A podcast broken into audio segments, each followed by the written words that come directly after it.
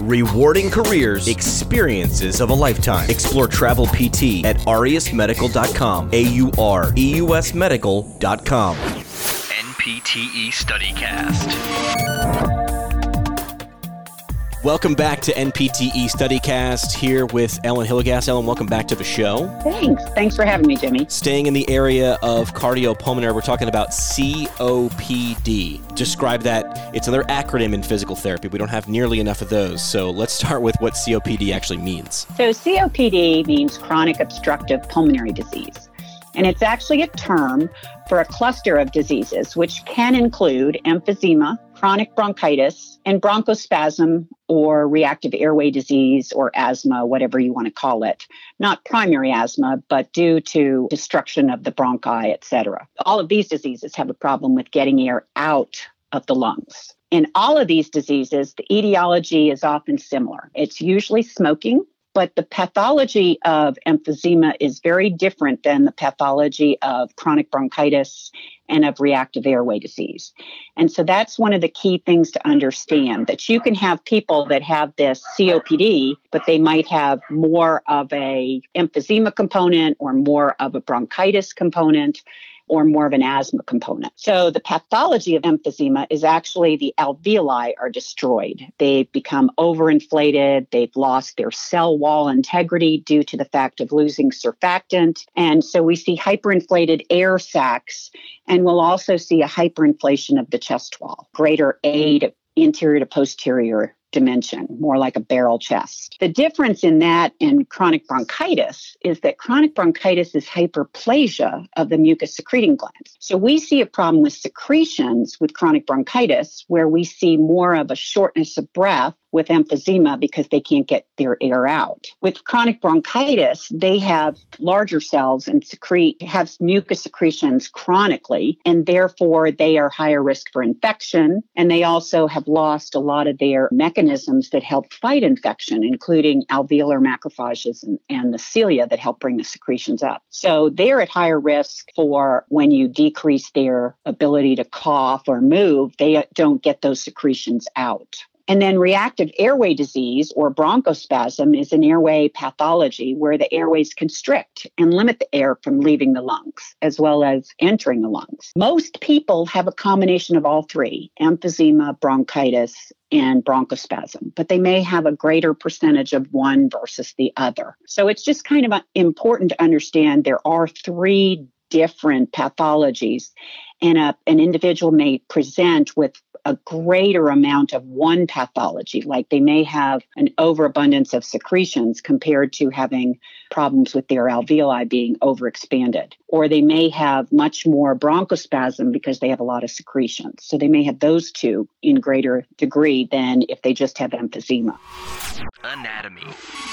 What's involved the anatomy? I'm, I'm sensing we're talking a lot about the lungs. So the lungs and their component parts are going to be a, a big character here. Yeah, and it is. It's the alveoli of the lungs is emphysema. The airway of the lungs is the bronchospasm because only the airways have the smooth muscle. Then you have infection fighting mechanisms in the lung and the cilia that are up in the major airways, and then also the alveolar macrophages down in the alveolar area and your lung tissue. So as a result, these individuals not only have problems with the airways and the alveoli, they have a problem with gas exchange. And so low amounts of oxygen is diffused into the circulatory system. And for some individuals, they can't get the carbon dioxide to diffuse out of the circulatory system. And then with increased secretions, they often have a chronic cough and a risk of pulmonary infection special tests.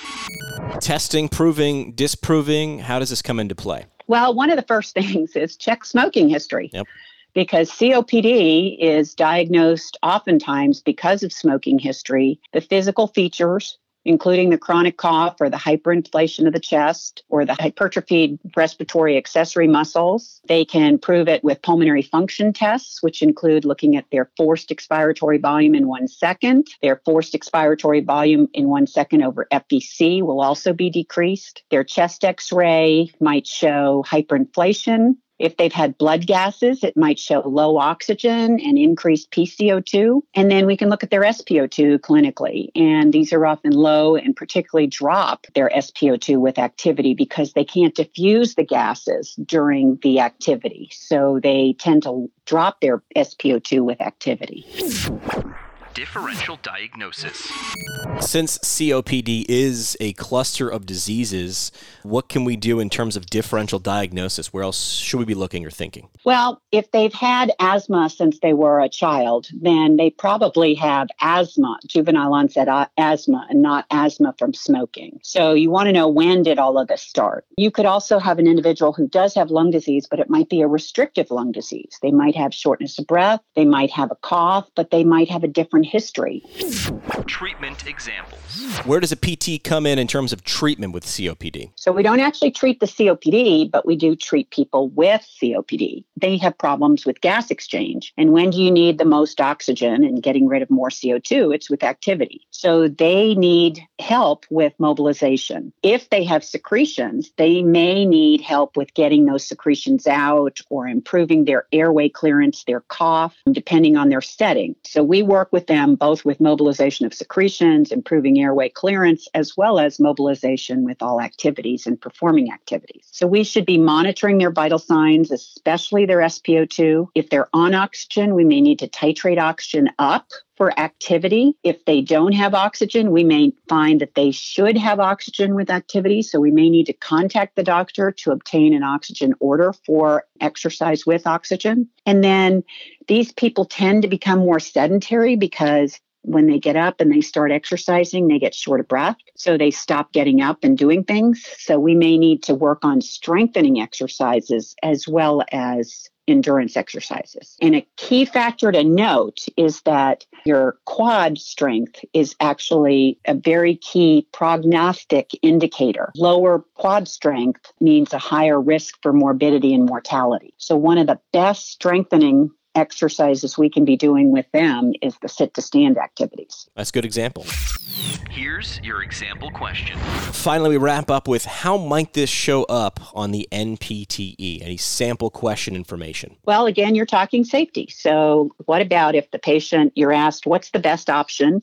when your patient who has COPD and uses two liters of oxygen at rest demonstrates a drop in SPO2 with activity. And so your answer would be you should be elevating the oxygen so that you can maintain a good SPO2 greater than 90 so you want to titrate the oxygen with the activity as long as there's an order in the chart or in your facility or in your home health chart that says keep SPO2 greater than or equal to 90 or something similar. Perfect. And again, as you mentioned at the beginning of this segment, it is about safety. Definitely. That is Inside Look at COPD, all you need to know for the NPTE StudyCast with Ellen Hillegass. Ellen, thanks for your uh, time. Thanks for having me, Jimmy. Download free study guides now at aureusmedical.com slash NPTE StudyCast. A-U-R-E-U-S medical.com slash NPTE StudyCast. Rewarding careers, experiences of a lifetime. Explore travel PT at aureusmedical.com. NPTE StudyCast. Brewed by the PT Pintcast.